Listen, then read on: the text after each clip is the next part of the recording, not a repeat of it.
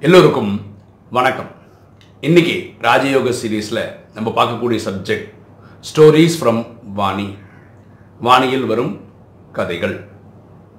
Okay இன்னைக்கு ரெண்டு கதை பார்க்கலாம். ஒன்று கண் பார்வை அற்றவர்கள் மற்றும் ஒரு யானை. இதை பற்றி ஒரு கதை சொல்கிறார் பரமாத்மா. அந்த கதை என்னன்னு பார்ப்போம். ஒரு குருகுலம் இருக்கு. அங்கே படிக்கிற எல்லாருமே கண் பார்வை இல்லாதவங்க. அப்போ அந்த குரு என்ன நினைக்கிறாருன்னா ஒரு யானை எப்படி இருக்கும் அப்படின்னு இவங்களுக்கு ரியல் டைம் ப்ராக்டிக்கல் கிளாஸ் எடுக்கலான்னு சொல்லிட்டு ஒரு யானை அதுக்கிட்ட கொண்டு போய் அங்கே படிக்கக்கூடிய ஸ்டூடெண்ட்ஸ் எல்லாம் கொண்டு போய் ஒரு ஒரு யானையும் தொட்டு பார்த்து ஃபீல் பண்ணி யானை எப்படி இருக்கும் தெரிஞ்சுக்கங்கன்னு சொல்லி அனுப்பி வைக்கிறார். அந்த யானை யானை பார்க்கறோட இருக்கிறதுனால அது அமைதியாக நிற்குது ஒருத்தர் என்ன பண்ணுறான் அந்த காதை தடவி பார்க்குறான். பார்த்தீங்கன்னா தெரியும் யானையோட காது ரொம்ப பெருசாக இருக்கும். அது த தடவி பார்த்தோன்னா அந்த இந்த புடைக்கிறதுக்கான ஒரு முறம் இருக்குல்ல? அந்த மாதிரி தெரிஞ்சுது அவனுக்கு அப்போ முடிவு பண்ணிக்கிறான் யானைன்றது ஒரு முறம் மாதிரி. ஏன்னா அவன் காதை மட்டும் தான் தடவி பார்த்துருக்கான். இனி ஒருத்தர் என்ன பண்ணுறான்னா அந்த தும்பிக்கையை தடவி பார்க்குறான். அப்போது அவன் என்ன நினைக்கிறான்? இது உழுக்கையாக இருக்கும். அந்த தெரியும் உங்களுக்கு அந்த அரிசி குத்துவாங்க தெரியுமா? அந்த உழுக்கை மாதிரி இருக்கும் போல இருக்குது அப்படின்னு அவன் முடிவு பண்ணிக்கிறான். இனி ஒருத்தன் என்ன பண்ணுறான் யானையோட கால் இருக்கு இல்லையா? அந்த கால் வந்து அவ்வளோ அவ்வளோ பெருசாக இருக்கும். அதை தொட்டு பார்க்குறான் கெட்டி பிடிக்கிறான். ஓ தூண் மாதிரி இருக்கும் போல இருக்கு அப்படின்னு அவன் புரிஞ்சுக்கிறான். இனி ஒருத்தன் என்ன பண்ணுறான் அந்த வயர் பகுதி இருக்கு இல்லையா? அந்த பகுதியை தடவி தடவி பார்க்குறான். அப்போ அவனுக்கு என்ன தெரிஞ்சிச்சு? இது சுவர் மாதிரி இருக்குது ஒரு செவரு வாள் அப்படின்னு நினச்சிக்கிறான். இனி ஒருத்தன் யானையோட பின்னாடி இருந்து அந்த வாலை பிடிச்சி இழுத்து பார்க்குறான். ஓஹோ இது கயிறு போல இருக்கு அப்படின்னு அவன் முடிவு பண்ணிக்கிறான். இவங்க எல்லாம் குருகுலத்துக்கு வந்துடுறாங்க. அப்போ குரு கேட்குறாரு யானையை பற்றி யாராவது டிஸ்கிரைப் பண்ணுங்க. அப்போ இந்த முதல் சீடன் அந்த ஸ்டூடெண்ட்டு காது தடவி பார்த்தான் இல்லையா? அவன் வந்து யானை முறை மாதிரி இருக்குது அப்படின்றான். உடனே அந்த தும்பிக்கையை பார்த்தவன் டச் பண்ணி பார்த்தவன் சொல்கிறான் இல்லை இல்லை அது எப்படி முறை மாதிரி இருக்கும்? நான் தான் பார்த்தேன்ல அது வந்து உழுக்க மாதிரி இருக்கும். அப்போ இந்த காலை தடவி பார்த்தா அவன் என்ன சொல்கிறான் ஐயா உழுக்க எவ்வளோ சின்னதாக இருக்கும்? இது தூண் மாதிரி இருக்குது ரொம்ப பெருசாக இருக்குது கை இப்படி எத்தி பிடிச்சா கூட அந்த கை ரெண்டு சேர மாட்டேங்குது. அந்த அளவுக்கு பெருசாக இருக்குது ஸோ அது தூண் மாதிரி தான் இருக்குது யானை அப்படின்னு. அப்பா தூண் மாதிரிலாம் ஒன்றும் இல்லை. தடவி பார்த்தா எங்கே பார்த்தாலும் பெரிய செவரு மாதிரி தான் இருந்ததுன்னு வேற ஒருத்தர் எனக்கு அது மாதிரிலாம் தெரியலையே. அது வால் மாதிரி இருந்தது. ஒரு கயிறு மாதிரி இருந்தது அப்படின்னு வாழை பிடிச்சவன் சொல்கிறான் அப்போ குரு சிரிக்கிறார். எனக்கு குரு நல்ல கண் பார்வை இருக்கிறவர். அப்போ அவர் சொல்கிறார் நீங்கள் எல்லாருமே எந்த போர்ஷனை பார்த்தீங்களோ அதை வச்சு தான் டெமான்ஸ்ட்ரேட் பண்ணிட்டு இருக்கீங்க. ஆனால் அஞ்சு பேரும் போய் சொல்லலை. அஞ்சு பேரும் நீங்கள் ஃபீல் பண்ணதை சொல்லியிருக்கீங்க. ஆனால் அஞ்சு பேரோ அனுபவங்களும் ஒரே ஆளுக்கு கிடச்சிருந்தா ஒரு யானை எப்படி இருந்திருக்கும் ஓரளவுக்காவது உங்களால் கற்பனை பண்ணியிருந்திருக்க முடியும்.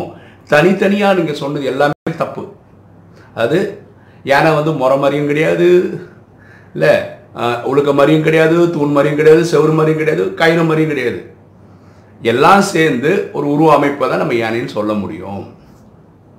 இதோட ஆன்மீக விளக்கம் என்னென்ன? பரமாத்மா சொல்ல வர்றது என்னென்ன? இன்னைக்கு நிறைய தர்மங்கள் இருக்கு. ஒரு ஒரு தர்மமும் பரமாத்மாவை பற்றி ஒரு ஒரு டெஃபினேஷன் கொடுக்குறாங்க. அவங்களுக்கு தெரிஞ்சது சொல்கிறாங்க ஆனால் அது கரெக்டாக இருக்கணுன்றது கிடையாது. அதனால் அவங்க அப்படியே தப்பாக சொல்கிறாங்களான்னு அதுவும் கிடையாது. அப்பா பரமாத்மா சொல்கிறாரு மாவில் இருக்கிற உப்பு மாதிரி எங்கேயோ ஒரு உண்மை ஒளிஞ்சுதான் இருக்கு அப்படின்றார். சரியா? அப்போ இதில் பரமாத்மாவே வரும்போது தான் சொல்ல முடியும். எதை பற்றி தான் யாருன்னு.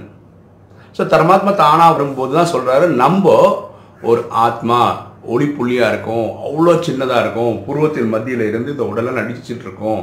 ஸோ அந்த ஆத்மா தான் இந்த உடலை இயக்குது. இந்த ஆத்மாவுக்கு தந்தையாகிய நான் பரமாத்மா. ஆத்மாபடி என் சைஸும் உங்கள் சைஸும் ஒன்று தான் ஆனால் நீங்கள் இந்த பூமியில் நடிச்சிட்டு இருக்கீங்க. ஆனால் நான் வீட்டு நம்ம எல்லாருக்கான வீடுன்றது சாந்தி தாமம் அங்கே உட்காந்துட்ருக்கேன் நான் சர்வ வியாபி கிடையாது. நான் எல்லா இடத்து தூணும் துரும்பலும் கிடையாது. சாந்தி தாமத்தில் மட்டும்தான் இருக்கேன். நீங்களும் அங்கே தான் இருந்தீங்க. நடிக்கிறதுக்காக அங்கேருந்து இங்கே வந்தீங்க. இதெல்லாம் யாரால் சொல்ல முடியும்? இவரால் தான் சொல்ல முடியும் கடவுளால் மட்டும் தான் சொல்ல இங்கே யாரால் சொல்ல முடியும்? அந்த கண் பார்வை இல்லாத குழந்தைங்களுக்கு அந்த குருவால் தான் சொல்ல முடியும். அவருக்கு தெரியும். ரெண்டாவது விஷயம் நம்ம புரிஞ்சுக்கணும்னா யாரெல்லாம் தன்னை உடல்னு புரிஞ்சுக்கிறாங்களோ அவங்க இந்த கண் பார்வையற்றவர்கள் மாதிரி. யார்? நான் மூன்றாம் கண்ணாகி ஆத்மா இந்த புருவத்திலிருந்து இந்த உடலை இயக்கிக் கொண்டிருக்கிறேன் புரிஞ்சுக்கிறவங்க கண் பார்வை உள்ளவர்கள். இதுவும் பரமாத்மா சொல்லி புரிய வைக்கிறார். இதுதான் இந்த யானை மற்றும் கண் பார்வையற்றவர்களுடைய கதையிலோட அர்த்தம். ரெண்டாவது கதை போலாம. பரமாத்மா அடிக்கடி வானிலை சொல்கிற ஒரு கதை வந்து ஜின் பூத கதைன்னு சொல்கிறார் ஜின் பூதம் போல ஆகுங்கள். நம்மளை பார்த்து சொல்கிறார் பூதம் மாதிரி ஆகுங்கன்னு. நம்மளே ஏன் பூதம் மாதிரி ஆக சொல்கிறாரு அந்த கதையை பார்த்துரும் அப்போ நமக்கு அந்த அர்த்தம் புரிஞ்சிடும் ஒரு அந்தனர் அவர் ரொம்ப பெரிய வீடு. அவர் மனைவி குழந்தைகள் எல்லாம் வாழ்ந்துட்டுருக்காங்க இந்த வீட்டு அம்மாவுக்கு வந்து ஏகப்பட்ட வேலை. காலம்புரை எழுந்த உடனே கணவருக்கு டீ போட்டு தர்றதுலேருந்து பசங்களுக்கு ஸ்கூலுக்கு அனுப்புறதுக்காக அதை ரெடி பண்ணி அனுப்புறதுலேருந்து பசங்களை ஸ்கூலுக்கு அனுப்பிச்சதுக்கப்புறம் துணி துவைக்கணும் இல்லை? அப்புறம் வீடு பெருக்கணும் பெரிய வீடுன்றதுனால அந்த மாப் போட்டு துடைக்கணும். இப்படி ஏகப்பட்ட வேலை. மதியானம் சாப்பிட்டு முடிச்சோன்னா பாத்திரத்தை கழுகணும். திருப்பி சாயந்தரம் பசங்க வரதுக்குள்ள டிஃபன் ஸ்நாக்ஸ் எல்லாம் பண்ணணும். அதுக்கப்புறம் சாயந்தரம் வந்து கணவருக்கும் குழந்தைங்களுக்கும் சாப்பாடு பண்ணணும். அப்படி பார்த்தா இந்த அம்மாவுக்கு வந்து காலம் பிறந்து நைட்டு காலம்புற ஒரு நாலு மணிக்கு எழுந்தா நைட்டு படுக்க போகிற வரைக்கும் வேலையோ வேலை தான் இந்த அம்மாவுக்கு வந்து தனியாக ஒரு வீட்டு அம்மா வேலைக்கு வைக்கிற அந்த இதெல்லாம் அவங்களுக்கு பிடிக்கல. ஆனாலும் வீட்டு வேலை பலூன் பயங்கரமாக இருக்குது அப்போது கணவர்கிட்ட சொல்கிறாங்க அவர் கணவர் அந்த அந்தனருக்கு வந்து இதெல்லாம் தெரியும். மந்திரம் சந்திரம் எல்லாம் தெரியும் யாகம் வளர்க்க தெரியும். ஸோ அவர் என்ன சொல்கிறார் அந்த அம்மா அவர் ரெக்வஸ்ட் பண்ணிக்கிறாங்க வீட்டு வேலையெல்லாம் என்னால் தனியாக பண்ண முடியல. நீங்கள் தயவு செய்து ஒரு ரோபோ மாதிரி ஏதாவது ஒன்று பண்ணி கொடுத்தீங்கன்னா அது வீட்டு வேலையெல்லாம் பண்ணிச்சுன்னா ரொம்ப சந்தோஷமாக இருக்கும். தயவு செய்து அது கொஞ்சம் பண்ணி கொடுங்க அப்படின்றாங்க. ஸோ கணவர் மனைவி மேலே அன்பு இருக்கிறவர் அவர் என்ன பண்ணுறாருன்னா மனைவியோட வேலையை குறைக்கிறதுக்காக ஒரு யாகம் வளர்க்குறார். அந்த யாகத்துலேருந்து ஒரு பூதம் வெளிவருது. அந்த பூதத்துக்கு ஜின்னுன்னு பேர் வைக்கிறாங்க. ஓகேவா அப்போ அந்த பூதம் வந்து கேட்குது நான் என்ன பண்ணணும் அப்படின்னு கேட்குது அப்போது கணவர் அந்த அந்தனர் சொல்கிறாரு மனைவிக்கு அவங்க சொல்கிற வேலையை நீ பண்ணணும் வீட்டு வேலையை நீ பண்ணணும். அதுதான் உன் டாஸ்க் இந்த பூதம் அந்த யாகத்துலேருந்து வளர்ந்து வ- வந்ததுனால அந்த பூதம் என்ன சொல்லுதுன்னா நீங்கள் வேலை கொடுக்குற வேலையெல்லாம் நான் பண்ணுறேன் ஆனால் நான் சும்மா இருக்க முடியாது. வேலையை முடித்த உடனே நீங்கள் அடுத்த டாஸ்க் தரணும். நீங்கள் ஒரு வேலை ஒரு ஒரு மினிட்டையோ இல்லை டூ மினிட்ஸ்க்குள்ளே எனக்கு அந்த வேலையை தரலன்னா நான் உங்களை சாவிச்சிடுவேன் கொண்டுடுவேன் அப்படின்னு அந்த பூதம் சொல்லுது. அப்போ இவங்க என்ன நினைக்கிறாங்க? நிறைய வேலை இருக்குல்ல வீட்டு வேலையை ஃபார் எக்ஸாம்பிள் வீடு வந்து பெரிய வீடு அதை தண்ணி ஊற்றி மாப் பண்ணணும்னு வச்சுக்கோங்களேன் அது ஒரு அரை மணி நேரம் ஒரு மணி நேரமாவது அந்த வேலை ஆகும்ல. சரி அந்த வேலையை கொடுக்கலாம் ஃபஸ்ட் அந்த வேலையை கொடுக்குறாங்க. இது பூதன்றதுனால கட கட கட கடன்னு ஒரு மினிட்டுக்குள்ளே வேலையெல்லாம் முடிச்சுட்டு வந்து டக்குன்னு ஆ என் வேலை முடிஞ்சிச்சு அடுத்த வேலை என்னன்னு கேட்குது ஆஹா இப்படி சொல்கிறாங்களே உடனே வீட்டில் இருக்காங்க எல்லாரோட துணியை துவச்சி வை. அங்கே இருக்க தண்ணியில் போட்டு வச்சுக்கலாம் உடனே அந்த போய் கடை ரெண்டு துணி துவச்சிட்டு ஒரு நிமிஷத்துக்கு இங்கே வந்து அடுத்த வேலை என்ன? மார்க்கெட்டுக்கு போய் காய்கறி வாங்கிட்டு வா. காய்கறி வரும் இப்போ என்ன ஆயிடுச்சுன்னா இவங்களுக்கு பிரச்சனை ஆயிடுச்சு. ஏன்னா அது நம்ம நினைக்கிறத பயங்கர ஃபாஸ்ட்டாக எல்லா வேலையும் முடிச்சிச்சு. இங்கே வந்து நிற்குது ஒரு நிமிஷத்துக்குள்ளேயோ இல்லை ரெண்டு நிமிஷத்துக்குள்ளேயோ நம்ம அந்த வேலையை கொடுக்கலன்னா அடுத்த டாஸ்க் கூட நம்மளை கொண்டு விடுமேன்ற பயத்தில் புதுசு புதுசாக வேலையை கண்டுபிடிச்சி கண்டுபிடிச்சி கொடுக்குறாங்க. ஒரு வீட்டில் என்ன வேலை இருக்கோ அதுதான் அது பண்ண வைக்க முடியும். எல்லா வேலையும் அவங்க பண்ண வச்சிட்டாங்க. அந்த வேலையை முடிஞ்சிச்சு இப்போ திருப்பி திருப்பி என்ன பண்ணுறது அப்போ அந்தனருக்கும் பயம் வந்துச்சு மனைவிக்கும் பயம் வந்து ஏன்னா யாரா கொண்டுடும்ல அப்போ அந்தனர் ரொம்ப புத்தாலின்றதுனால அவர் வீட்டில் ஒரு ஏணி இருக்குது அவர் என்ன சொல்றாரு? இந்த ஏணியில் ஏறி இறங்கிட்டே இரு. நான் கூப்பிடும்போது வந்தால் போதும். அப்போது அந்த பூதம் என்ன பண்ணிச்சா? ஏணி ஏறும். அடுத்த வேலைலாம் இறங்கணும். இறங்கி இறங்கினதுக்கப்புறம் அடுத்த வேலைலாம் ஏறணும். அப்போ என்னாச்சு? இந்த பூதம் ஃப்ரீயாகவே முடியாது. ஸோ அது போயிட்டே இருக்கு. இப்போ இவங்க ஃப்ரீயாக இருக்காங்க. ஏதாவது வேலை இருந்ததுன்னு வச்சுக்கோங்களேன். மதியம் சாப்பிட்டதுக்கு அப்புறம் பாத்திரம் கழுவணுன்னா ஜின் பூதமே இங்கே வாங்குவாங்க பாத்திரம்லாம் கழுவி வைனாங்க பாத்திரம் கழுவி வைக்கும். திருப்பி ஏறி நடந்துனே இரு நான் அப்புறம் கூப்பிடும்போது வரேன். அப்புறம் வந்தால் போதும். உடனே அது ஏறிட்டே இருக்கும். இப்போ இவங்களும் ஃப்ரீ வேலையும் நடக்கும். இதுதான் இந்த ஜின் பூதத்தினோட கதை. இதுலேருந்து நம்ம புரிஞ்சுக்க வேண்டியது என்ன? பாருங்களேன். நம்ம இப்போ தான் நாலேஜ் வந்ததுக்கப்புறம் புரிஞ்சுக்கிறோம். நம்மலாம் ஒரு ஆத்மா. அந்த ஆத்மா ஆத்மாக்குள்ள மனசு புத்தி சன்ஸ்கார்னு ஒன்று இருக்குது மனசு எண்ணங்களை உருவாக்கக்கூடிய ஒரு ஃபேக்ட்ரி அது நல்லது கெட்டது தேவையானது தேவையில்லாதுன்னு எண்ணங்களை உருவாக்கிட்டே இருக்கு. ஸோ இந்த எண்ணங்களை உருவாக்கிட்டே இருக்கிறதுனால தான் இவ்வளோ ப்ரெஷரே ஓகேவா அதனால தான் மாயை உள்ள பிரவேசம் ஆகிடுது காமம் கோபம் அகங்காரம் பற்று பேராசை நம்மளை காலியும் பண்ணிடுது. அப்போ எப்படி இருக்கணும்னா நமக்கு கையால் செய்ய வேண்டிய உடலால் செய்ய வேண்டிய வேலை இருக்கும்போது ஆத்மா இந்த உடலை பயன்படுத்தி அந்த வேலை பண்ணிக்கணும்.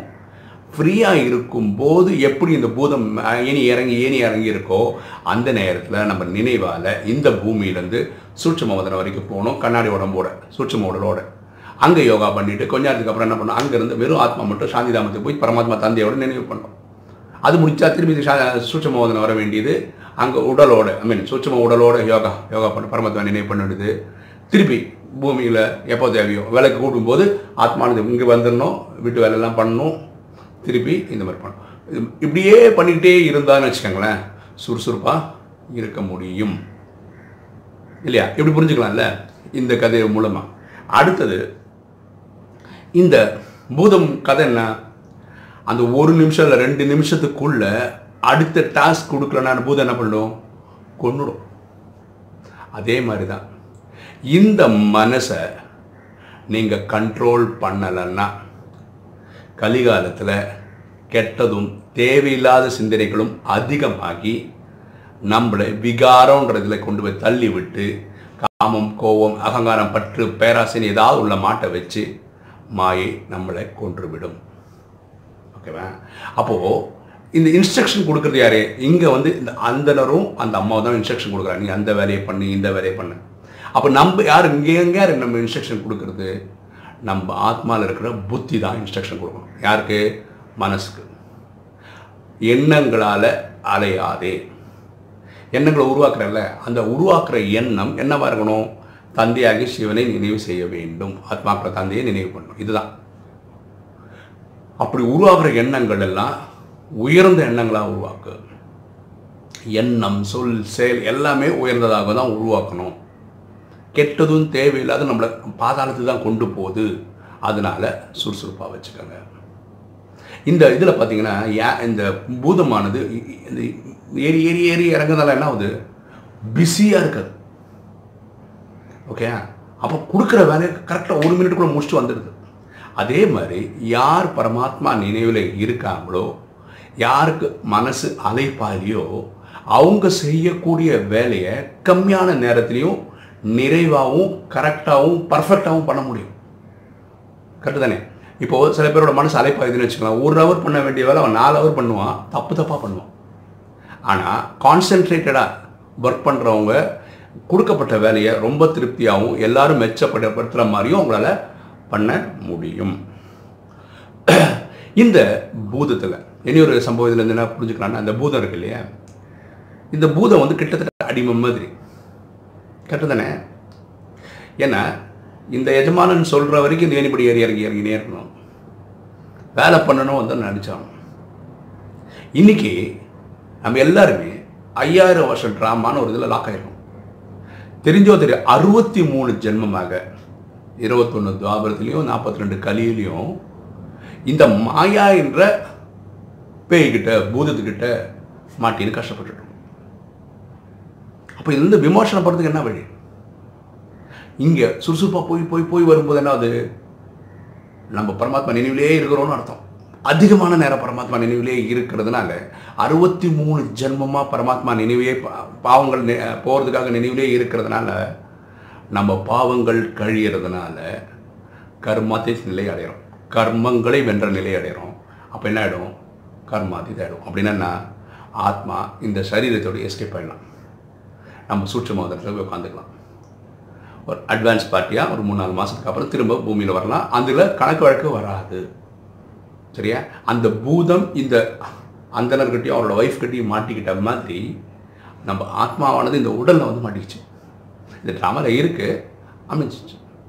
இந்த உடல்லேருந்து எஸ்கேப் ஆகணும்னா ஒன்று மரணம். அதாவது இயற்கையாக செயற்கை எப்படி நடக்கிறோம்? ஒன்று கர்மாதித்தாய் போகிறது அதுதான் வெற்றி. இயற்கையில் மரணமானாலும் சரி செயற்கையாக மரணமானாலும் சரி இனி உடல் எடுத்தாகணும். ஏன்னா கணக்கு வழக்கு முடிக்காதனால கணக்கு வழக்கை முடிச்சு போகிற ஆத்மா எஸ்கேப் ஆகிடுச்சு இப்படின்றதும் இந்த ஜின் பூத கதையிலேருந்து நம்ம புரிஞ்சுக்கலாம். பாருங்களேன் பரமாத்மா வானிலை ரொம்ப சிம்பிளாக ஜின் பூத கதை அப்படின்றவாரு கண் தெரியாதவர்களுக்கும் யானையும் சொல்லி ஒரு எக்ஸாம்பிள் சொல்லுவார் நம்ம தான் அக்கறையோட இந்த கதைகளெல்லாம் தேடி கண்டுபிடிச்சி அதுக்கு ஆன்மீக விளக்கங்களை கண்டுபிடிச்சி புரிஞ்சு வச்சுக்கிட்டா யாருக்கு யூஸ் ஆகுதோ இல்லையோ நமக்கு ரொம்ப யூஸ்ஃபுல்லாக இருக்கும். நம்ம நம்மளை டெவலப் பண்ணிக்கிறதுக்காகவும் ரொம்ப ஆத்மஸ்திதியில் இருக்கிறதுக்காகவும் மனதை கண்ட்ரோல் பண்ணுறதுக்கும் புத்தியை இந்த மாதிரி கொண்டு போகிறதுக்கும் இந்த நாலேஜ் யூஸ்ஃபுல்லாக இருக்கும். ஓகே இந்த கதைகள்லாம் உங்களுக்கு பிடிச்சிருக்கும்னு நினைக்கிறேன். பிடிச்சிங்க லைக் பண்ணுங்கள் சப்ஸ்கிரைப் பண்ணுங்கள் ஃப்ரெண்ட்ஸ்க்கு சொல்லுங்கள் ஷேர் பண்ணுங்கள் கமெண்ட்ஸ் போடுங்க. தேங்க்யூ